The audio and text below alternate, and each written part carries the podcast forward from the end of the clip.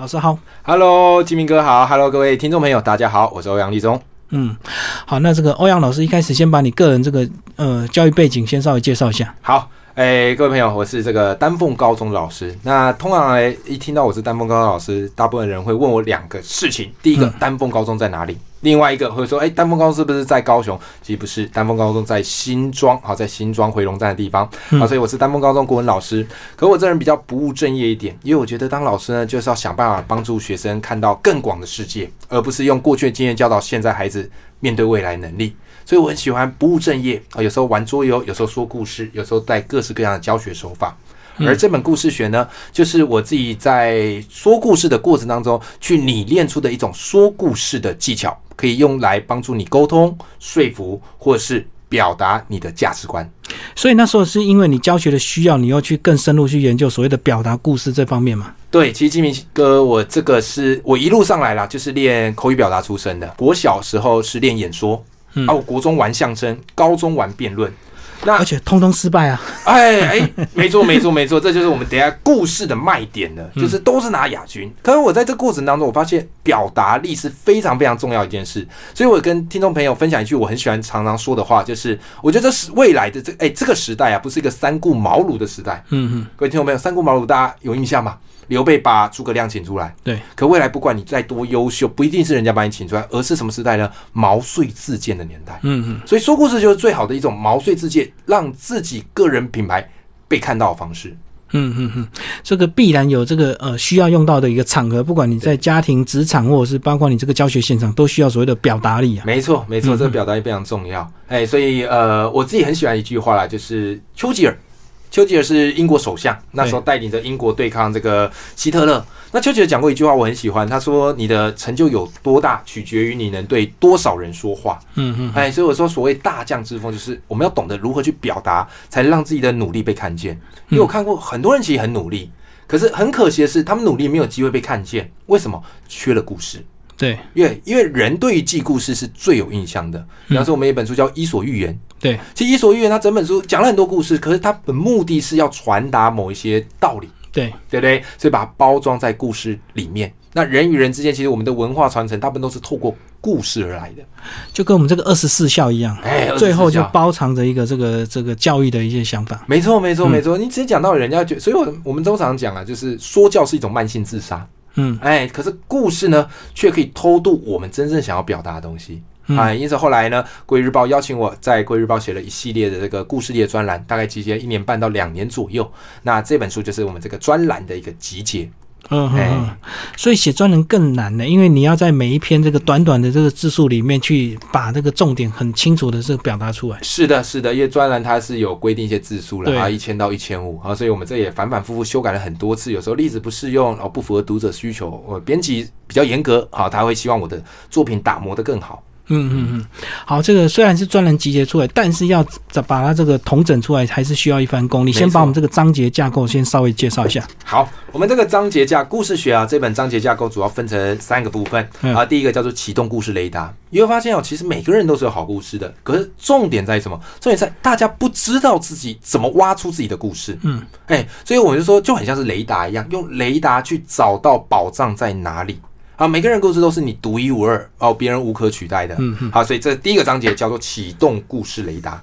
那在第二个章节叫做掌握故事灵魂。嗯好了，你找到了宝藏之后，可是你不知道宝藏怎么用。所以接下来呢，在这个章节我会告诉你说，其实任何的好故事或吸引人的故事，它都有一些诀窍的。好，比方说，我们从三元素出发，再到六架构，再到九句话，再到英雄旅程十二步骤，所以很好记，都是三的倍数。三。六九，三六九十二。嗯。啊，三六九十二，你只要会这几招哈，你的任何的故事都可以说的头头是道，而且观众喜欢听。再来最后一个叫做运用故事手法，大架构有了，就像是你的主料啊，对。鸡肉已经有了，可接下来呢要加调味料。好，所以有些人讲故事你会发现很有趣，同一个故事，有的人讲你听得津津有味，有人讲你听了哦呵欠连连，那差在哪里？就是差在故事手法。啊，所以这里面我教了很多的故事手法。好，比方说自我介绍该怎么自我介绍，比方说怎么样用借物法，甚至如何在你的演说里塞入爆点，让听众永生难忘，都是我在这一章节特别要提出来非常精致细部的手法。最后一个啊，还有最后一个章节呢。那最后一个章节呢，它适用在更专业的部分，叫做展现表达魅力。嗯，好，比方说你讲话没有条理，为什么会没条理嘞？很简单，因为你没有用所谓的三数法则。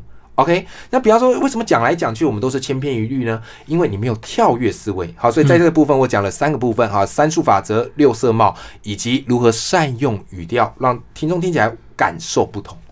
这个语调最明显，因为如果你上课这个语调是平的，这个学生很容易就碎成一片，很可怕，很可怕。对对对对对，尤其现在学生都受到这个声光效果刺激。对，哎，你的声音没有刺激他，就碎了。嗯嗯，好，那接下来我们就从这个一开始的启动故事来啦跟我们听众朋友介绍，里面有讲到这个提问力、写作力跟行动力。OK，好，那各位听众朋友，其实这三个能力是我觉得非常非常重要，可是我觉得长久以来常常被忽略到的，好，嗯长久以来被忽略到，好，所以我就想来跟大家谈谈这个部分哈。首先第一个叫做提问力，什么是提问力呢？就是其实我们大部分哈，在这个学生时代，我们大部分都只知道要找到标准答案，对对不对？啊，考选择题啊，是非题啊，我就知道标准答案，对了我就有分数。可是常常我们忘了一件事情，比答案更重要的嗯叫做提问。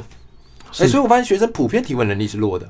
那为什么提问重要？因为你问出一个好问题，你就可以得到一个好答案，甚至得到一个好故事。所以各位听众朋友，我觉得最重要就是我们要学会怎么提问，嗯嗯，对不对？像金明哥当主持人，那也常常访谈别人，你会发现，哎、其实，在访谈别人的时候，问题有时候可以挖出，搞不好连这个讲者都没想过的事情，对对对，所以这个问问对问题，这个讲者有时候这个滔滔不绝讲不完。滔滔不绝。对，好，所以这一部分我最主要就是跟大家分享如何提问。那这边可以跟大家分享一个我自己很常用的方式，叫做四 F 提问法。嗯，哎不是 F 四是四 F。哎，对，F 四倒过来就变四 F 了 啊。OK，那什么叫四 F 提问法呢？就是我们有四个提问的方向，各位听众朋友不妨可以把它记起来。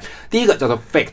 就是所谓的事实啊，问这个关于这个事实的部分，比方金明哥刚才一开始就问我说：“哎，老师，哎，欧阳老师可不可以介绍一下关于你这这个教育的身份？个人背景，对，个人背景事。实，对，其实金明哥问就是事实的部分了，嗯对不对？好了，事实问题确定好之后，你大概就跟讲者，哎，刚才跟这个访谈对象有一个共识了，接下来你就可以问他第二个 F 叫做 feelings 啊，嗯也就是所谓的感受，对，去召唤他的情绪。OK 啊，比方说，哎，欧阳老师，你出这个故事学。刚出新书出版第一天的感受是什么？是兴奋呢，还是担忧呢？嗯，对不对？哎，这时候讲者他的这个哎被提问者他的这个情绪就打开来了啊，就可以畅谈了。然后再来是 finding 啊，finding 就是发现，嗯你可以问一些讲者说，哎，有没有发现什么？好，就是你在写这个故事学的过程当中，哎，有没有发现什么是你平常没注意到的？最后一个就是所谓的 future 啊，就是问未来啊，将来啊，比方说，哎，欧阳老师，你未来故事学之后，你还有没有打算出哪一本新书？嗯，所以各位听众朋友，如果我们用四 F 法则下去问，你会发现，其实我们常常可以挖到很多很棒的故事，而我的故事是这么来的。哦，就是四 F 的这个方法，就是让你这个提问比较有技巧，比较有节奏，就对，对才不会乱。对就不会乱。因为有时候我们会发现，有时候聊一聊很容易聚点，对那就是因为我们脑中没有这个四 F 的架构。可一旦有四 F 架构，你会很知道，哎，现在我在问什么，那在下一个我要问什么。那我们的话题就会越来越深入，就像是挖金矿一样，总会有挖到的一天。嗯，嗯好，下一个叫做写作力，来帮我们介绍。好，呃，这个写作力哈，其实我最常告诉大家说，哎、为很多人就说，哎、欧阳老师你怎么？因为我有个习惯啦，就是金明哥，其实我常我我给自己一个限制，就是我每天发一篇文，嗯写一篇文章，因为我的目标就是当作家。对，那很多人就会说，哎、欧阳老师，可是你怎么有这么多东西可以写？我说，其实你也有东西可以写，只是你在有灵感的时候没有记下来。忽略了。没错，所以有一句话说啊，灵感就像云，一没捕捉就变形。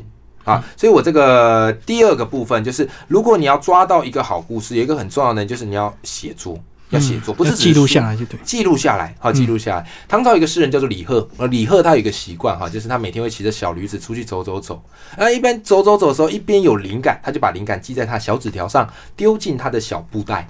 那回到家的时候，把布袋一倒，就开始把这些灵感啊重新整理拼凑，又变首诗了。那其实现在我们比李贺方便太多了，为什么？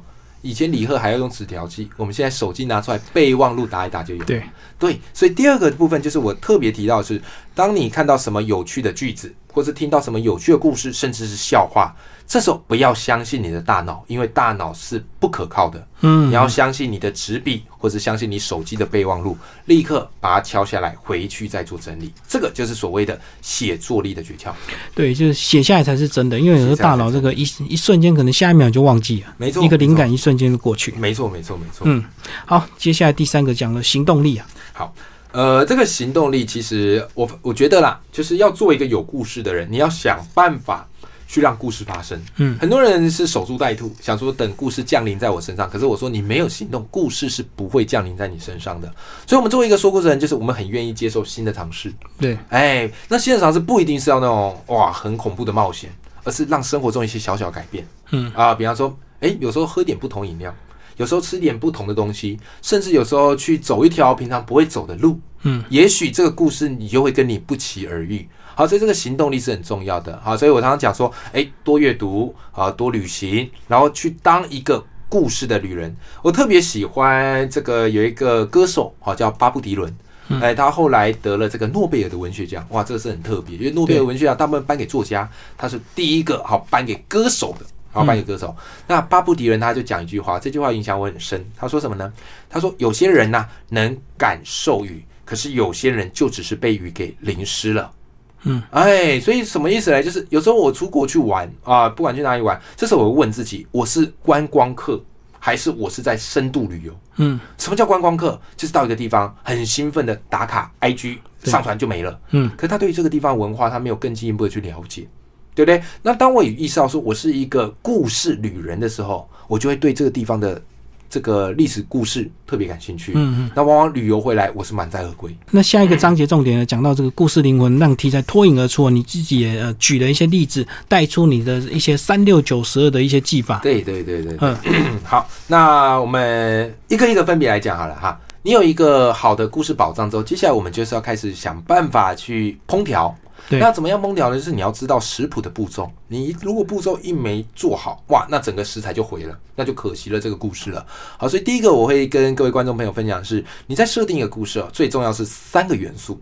哪三个元素呢？第一个英雄，不过这个英雄是什么英雄呢？有缺陷的英雄。嗯，英雄不能太完美。如果这个人天生无敌，哇，天生富二代，完美无瑕，这个故事必然是个烂故事。嗯，第二个，这个英雄要遇到一个强大对手，当对手越强大，越可以衬托出这个英雄的无助以及他的意志力。嗯，好，再来第三个叫做持续奋斗。英雄之所以为英雄，是因为他虽然失望，但他永远不会绝望。嗯，哎，所以这三个元素一出来之后，我们就可以把我们的故事把它包装进去，好包装，这个叫做所谓的这个诶、三元素，好三元素嗯，OK，好，然后再来我们来谈谈六步骤好了，好六步骤。其实我说啊，呃，很多时候我自己很喜欢看电影，基本我大概每个礼拜都会看一到两部电影。嗯，那我在看电影的过程当中，我突然发现有一些卖座的电影啊，或是一些通俗剧，他们都有一个固定必然的模式。公式就对。有一个公式，嗯，所以很多人说啊，老师套公式不是很 low 吗？可是我常常讲一件事情啊，就是不要认为套公式是一个很 low 的一件事，因为有时候很多人妄想要成为一流，可是连三流之路都还没踏上。故事是最快速，可以让我们先登到三流，那通往我们一流之路就会越来越快。就先学习模拟就对。对，先学习一个模拟。OK，好，所以我的故事六步骤最主要就是说，诶，所有的故事我们在编排上会有六个步骤。首先，第一个就是所谓的目标，人物就是你的角色的目标是什么，在这边呃啊，就是角色追求的目标。第二个叫做阻碍，那这个角色他面对到什么阻碍？第三个叫突围，面对这阻碍，角色如何去突围？对第四个就是挫败啊，他面对到什么挫败？第五个叫做转折，因为他前面的突围而埋下了一个伏笔，在转折的时候，哇，浴血重生呐、嗯啊，这个就是所谓转折。最后一个就是所谓的结局啊，所以一个故事，不管是电影也好，或是漫画也好，或是人生故事也好，这个东西我们必然都是有经过这六个步骤跟流程的。嗯，对，嗯这就所谓故事的六个步骤。所以绝对不会说有目标，然后突然就达到结果。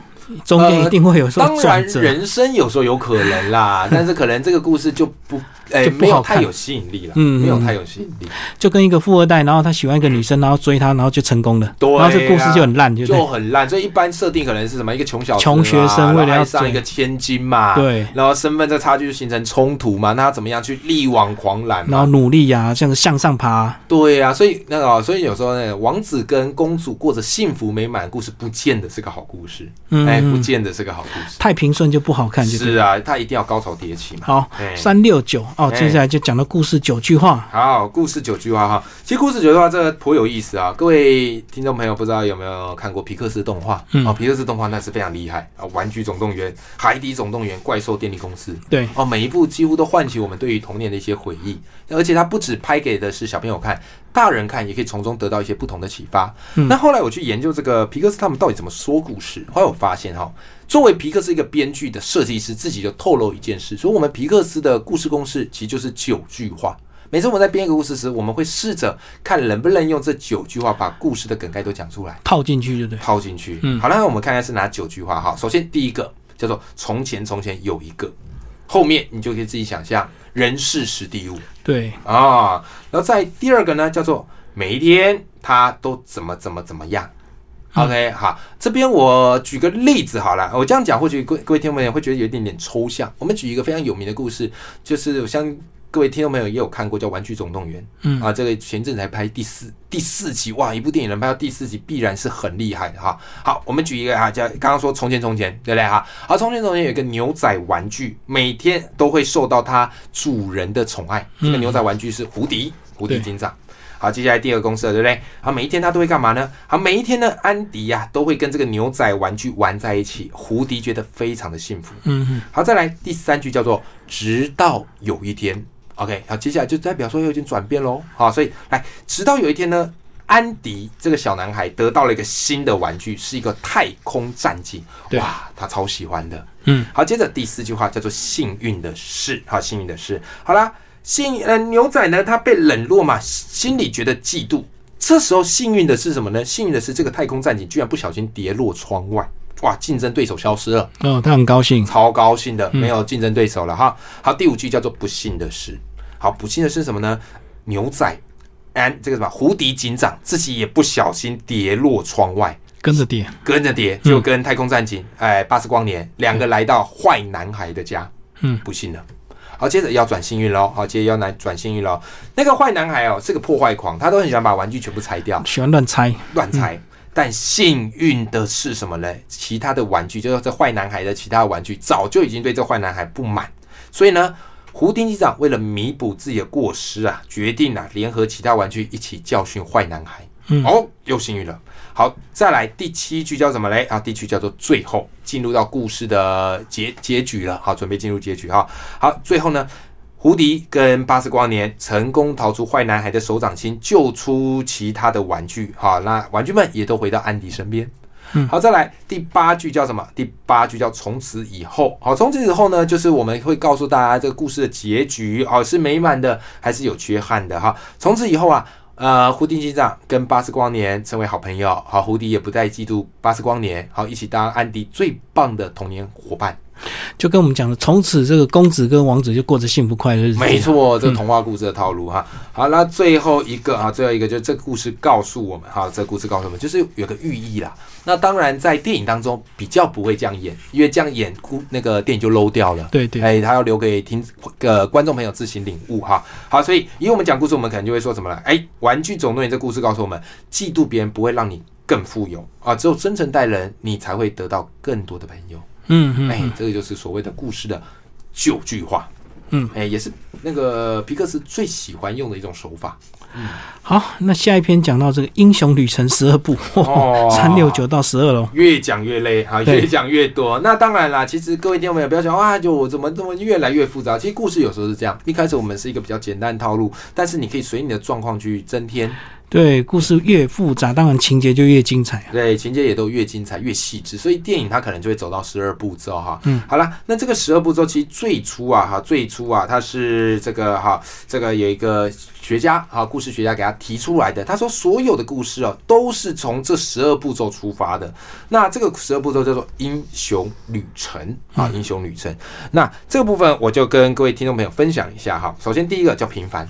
主角他一定是从平凡出发，这就其其实符合我们原先圣地嘛。嗯，有缺陷的英雄。对，哎，然后再第二个召唤，那他本来过很平凡的生活，可是他突然某一天受到某一种召唤，他开始要踏上一段冒险了。嗯，好，在第三个叫做拒绝。通常古通常主角因为他平凡惯了嘛，所以一旦接到召唤，他会怕，所以他通常会先拒绝第一遍。嗯，哦，或者觉得为什么是他？好，再来第四个叫导师。那为了让他踏上旅程，会有一个人来帮助他，这个人帮助者的角色。哎、我们举个例好了，哈利波特啊，哈利波特他到了这个霍格华兹的学院，哎，他帮助者是谁嘞？他第一个是海格，有没有那个管理员？啊，第二个呢就是这个校长邓布利多。有吗？这些人都是属于导师的角色，对好帮助主角进入这个冒险旅程哈。好，在第五个就是启程，主角离开了他原有的世界，踏入了另外一个世界。第六个就是敌友，这时候主角会有一些快乐伙伴在旁边陪伴他，但是主角也会面对到一些强大的敌人。你看是不是就符合我们的三元素了？OK，好，在第七个叫考验，主角经过考验，每一次考验呢，其实都让主角更成长啊，就让主角更成长。所以有一句话讲嘛，那些杀不死我的，都使我变得更加强大。嗯，哎哈，好，然后再来第八个就是危机，好，主角遭受到重大危机，啊，失去了东西啊，有可能失去了宝藏啊，有可能失去了身边重要的亲人。对，OK，那很多时候他的处理手法会是主角的导师会死掉。嗯，哎，电影常常都这样演，不然就是爱人呐、爱人会死掉，嗯因为他这样子才能蜕变。举个例子好了，蜘蛛人。嗯，蜘蛛人他那个谁，他的导师就是 Uncle Ben，然后他的叔叔。那蜘蛛人重拍好多次啊，每次我们都笑称说是他叔叔要再多死好几次，嗯，对不对？啊，那蜘蛛人叔叔在死前就告诉他一句很重要的话，叫做能力越大，责责任任越重。嗯从此之后，蜘蜘蛛人改头换面，有没有？所以这个东西啊，就是在英雄旅程十二步骤会提到的哈。然后再来是诶诶宝物啊，主角会得到宝物。然后在十第十个就是回归啊，主角他回归啊，这个啊变成主角，然后最后干嘛嘞？对决最终的敌人。嗯，OK。好，在十一叫做重生，是因为这趟旅程让主角有所改变。所以其实故事啊，各位听众们有一个很重要的地方是，你的主角一开始跟结局有什么不一样？这个不一样不是指外貌上不一样，是指他的精神内在上有什么不一样。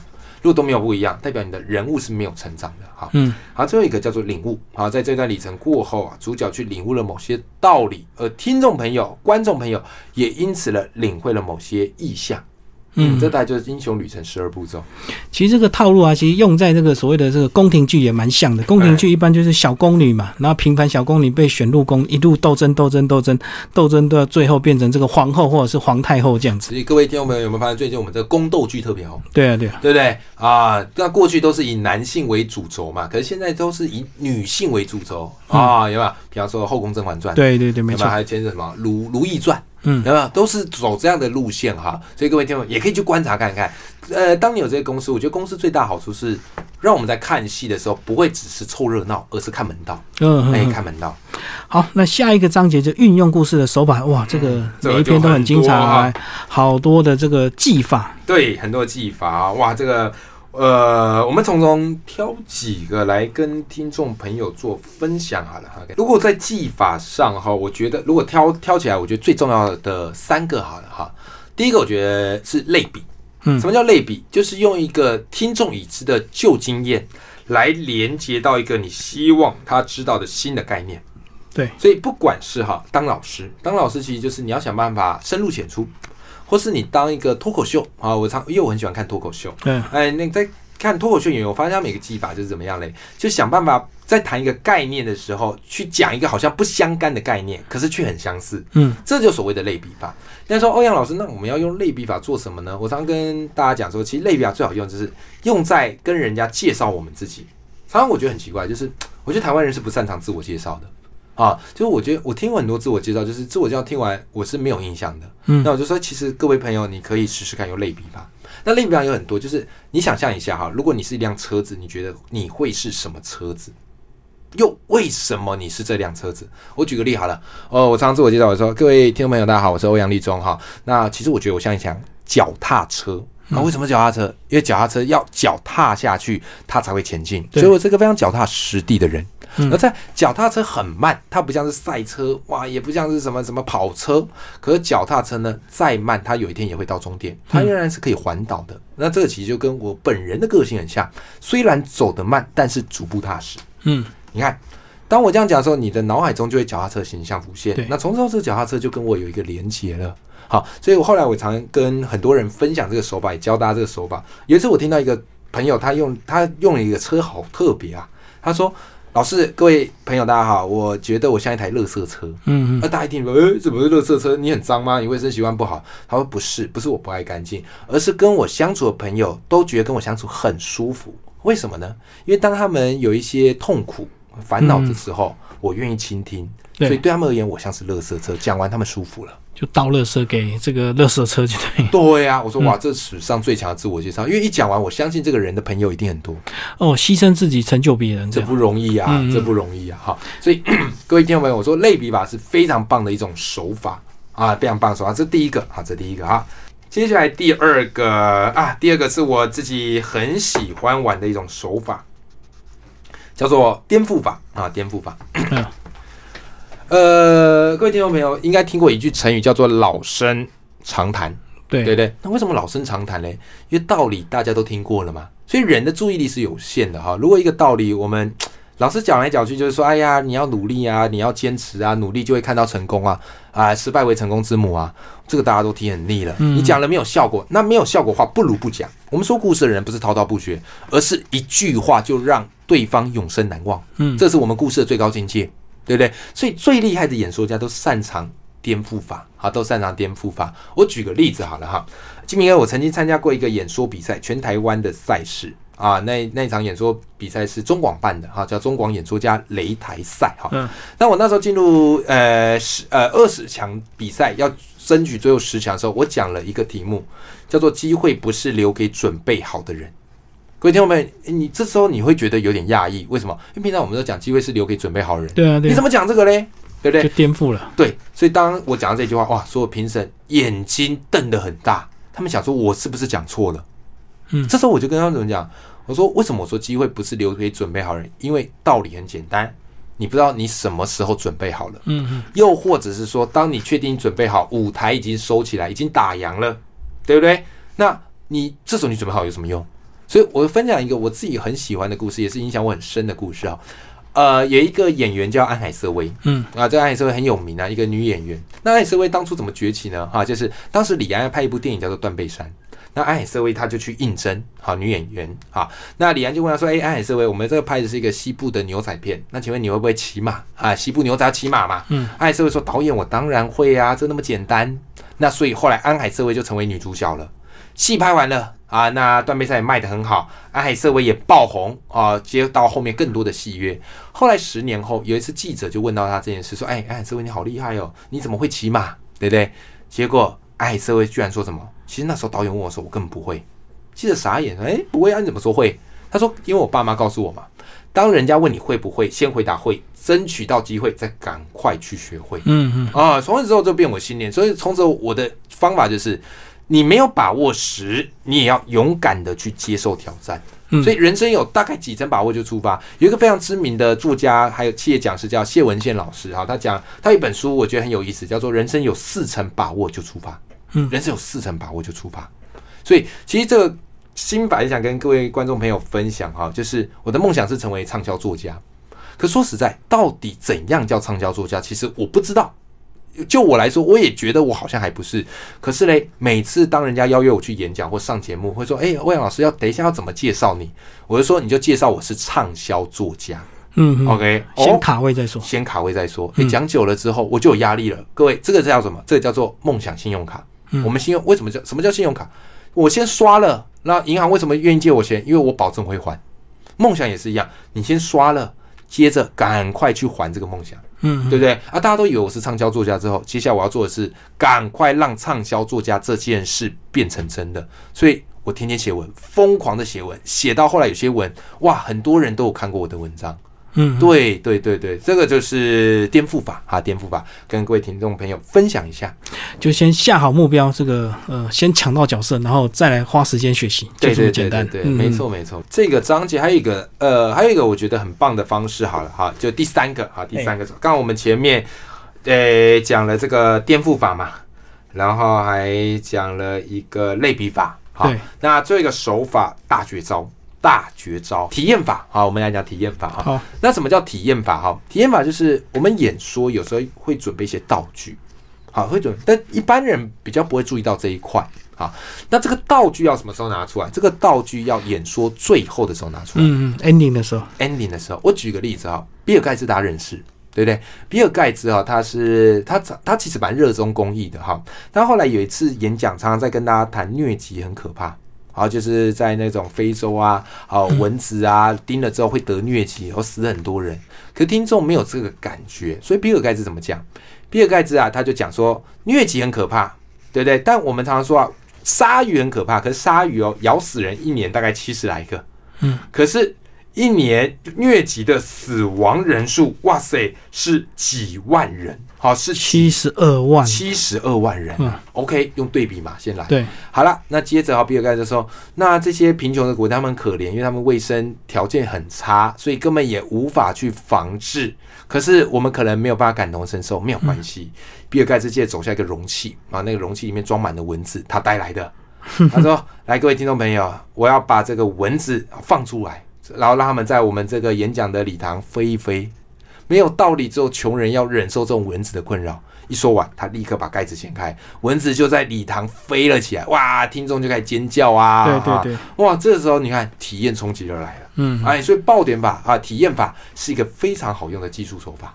嗯嗯，就是让你真实感受到蚊子在你旁边这个缭绕的那种恐惧，你才会知道这个穷人为什么会得到这么多疟疾这样。没错，没错，没错。嗯，好，那其实这里面的方法非常的多啊，听众朋友，这个非常推荐大家找这本书来读啊，这个每一篇都是非常实用的。我们呃时间的关系不可能呃每个方法都为听众朋友介绍，那我们就最后来介绍这个展现故事魅力的这个哇，还有一些公式，对不对？对，呃，展现故事魅力啊，其实这一部分我觉得特别适用于，因为我呃有些听众朋友或是有些朋友跟我说，欧阳老师，我其实很想讲，可是有时候我都自己都不知道自己在讲什么。嗯那我说很简单，因为你脑内没有一个架构逻辑，那我就跟朋友分享一招哈，叫做三数法。对，人很有趣哦，人对于单数会有特别的记忆，所以三五七我们会特别有感觉。嗯 OK，好，那什么叫三数法？就是你的演说或你的表达重点不要超过三，你一超过三，人脑是负荷不了的。对啊，好，所以我们在演说的时候，我们常常会用三数。那三数有哪些的三数法？比方我们讲一个自己的故事，那讲自己故事，我怎么把它变三数？第一个讲自己的过去。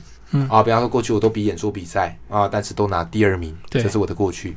OK，好了，再来再讲现在有没有啊？可是现在呢，我却成为了一个故事教练，成为一个畅销作家。为什么？因为我的过去有这些挫败，它反而让我活得更加的精彩啊！这个是我现在。那未来，未来我要干嘛呢？未来我想把这个故事的绝技分享给更多人，让每个人努力被看见。哎，你看，我讲一个是我的自己的故事，可是听起来很有逻辑。过去、现在、未来，嗯好，这第一种手法哈。那第二种手法哈，叫做条列式啊，条列式。比方就是你想做一些提议呀、或是人家问说，哎、你对于这个看法是什么？这时候你不要紧张，你上来就说，根据哎、这个主题啊，我有以下几点看法，然后讲三点，有没有？啊、第一点啊，第二点。第三点条列式，对你只要有条列式，它就有架构哈。那最后一个叫做步骤式啊，步骤式。那步骤式特别适用于想跟听众，哎、你想跟你的观众分享一些方法。OK，比方说，哎、欧阳老师要如何写作呢？好，我如果想要当作家，我该怎么做呢？好好，我就这时候我就会说，来，首先第一步，嗯嗯，你每天要写文章。对，OK，这是第一步。好，而且不管多和少，一百字也好，五十字也好，都要写。那再来第二步，你要干嘛嘞？你要接收读者回馈。嗯所以我就说，写文章最好你在脸书上写或 IG 上写。总而言之，要有人看的地方写，你不要自己写，因为你自己写，你不知道读者的反应如何，嗯对吧？好，然后再来最后啊，首先其次最后，对不对？好，那最后怎么样嘞？最后你要多阅读，因为你多阅读，你才有办法累积更多的知识量，你才有办法写出更棒的文章。嗯，好嗯，所以大概就是这几个方式啊，时序式、条列式、步骤式。那么你的这个演说就会非常有层次。最后还有一个啦，叫层次式，层次式分成低层、中层、高层。嗯，OK，好，所以以上大概就是我所谓三术法的一种运用，这个三就是呃超过了太多的话，其实一般人也记不太起记不得，所以我们怎么样都会想办法只讲三点就好。好，那下一个讲到这个六色帽法，这个六个帽子也帮我们介绍一下吧。呃，六色帽法哦，它很适用在说你去做一个跳跃性的思维。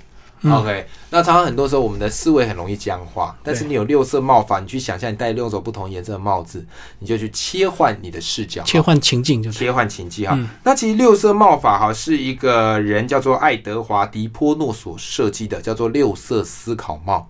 它原先最主要是拿来帮助成人开会用。是，讨论事情用。可是我后来觉得，它如果只用在开会，太可惜了。嗯，它应该用在我们表达跟演说。那到底这六色帽分别代表什么？哈，来，各位听众朋友，我们一点一点来讲。第一个叫白色的帽子，好，白色的帽子。那白色帽代表什么呢？就代表客观理性。对，各位朋友，我给你一道题目，比方说人生，你觉得人生，你觉得什么叫做人生？嗯，好了，我们戴一顶白色帽，理性客观哦，我就会说什么啊？人生啊，其实就包含生老病死，没有人不会经历过生老病死嘛，这个理性客观，对吧？好，再来第二顶叫黑色帽。那什么叫黑色帽？黑色帽代表是谨慎的态度，那有时候它可能是会带有一点负面思考。嗯，OK，但负面不代表不好，就是比较谨慎，对吧？好，那比方说哈，一样谈人生，我们戴上黑色思考帽，我们可能会说，哎，人生就是苦多乐少，人生不如意十之八九。人生不如意十之八九。黑色的帽这时候我们很黑嘛，很厌世嘛，很负能量嘛。好，好，然后再来第三点叫黄色思考帽。黄色思考帽代表什么呢？积极正面。嗯 OK，好，所以我们想象一下，戴一个黄色，哇，我们的世界都是金光闪闪的。这时候我们说，哎呀，其实人生啊，怎么样嘞？你不管做什么事情，都一定会有回报。嗯，有没有很热血、很正向？OK，正能量哈。好了，再来红色思考帽。红色思考帽代表是情绪感觉。对好，所以要讲的是情绪词。我热爱我的人生，我厌恶人我的人生，我我的人生糟透了。OK，好的，在绿色，绿色代表的是创意。好，嗯这个最难呐、所以我通常说，人生如果来讲的话，就是说，其实你可以活出多种的人生。你只要透过阅读，每读完一本书，你就是活了一个作者的新的人生，对不对？你读完两百本，哇，你体验两百种不同人生，多赚呐、对吧？对。好，最后一个就是蓝色思考帽，好，就是结论同整型，比较也是偏理性。嗯嗯，好，所以我就说啊、比方说我的人生有三个规划啊，第一步要干嘛，第二步要干嗯嘛，第三步要干嘛。好，以上就是所谓的六色思考帽。好，最后这个欧阳老师，这个呃，你这本书推荐给哪一些读者来阅读？其实这本书我我那时候蛮惊讶的，因为呃，我十月一号这本书上市，对，昨天编辑跟我报告一个好消息，他说欧阳老师这本已经三刷了。我哇我说三刷的概念是什么？他说已经刷了七千五百本。嗯嗯，我说哇塞，太恐怖了吧！到底哪些人买？他这时候编辑行销跟我讲说，其实各种都有。比方说有老师买来要教学生，嗯，或是有老师干脆买整个班的量给学生，然后也有成人想要学说故事，企业界想要学说故事的。为什么？因为我这里面举的例子有浅的，也有深的，有实用的，也有生活化的。嗯，所以说一个实在，我觉得只要你希望自己被看见的人，都适合这本故事学。好，今天非常谢谢我们的作者欧阳立中老师为大家介绍他的故事学，然后国语日报出版，谢谢。好，谢谢金明科，谢谢各位听众朋友，拜拜。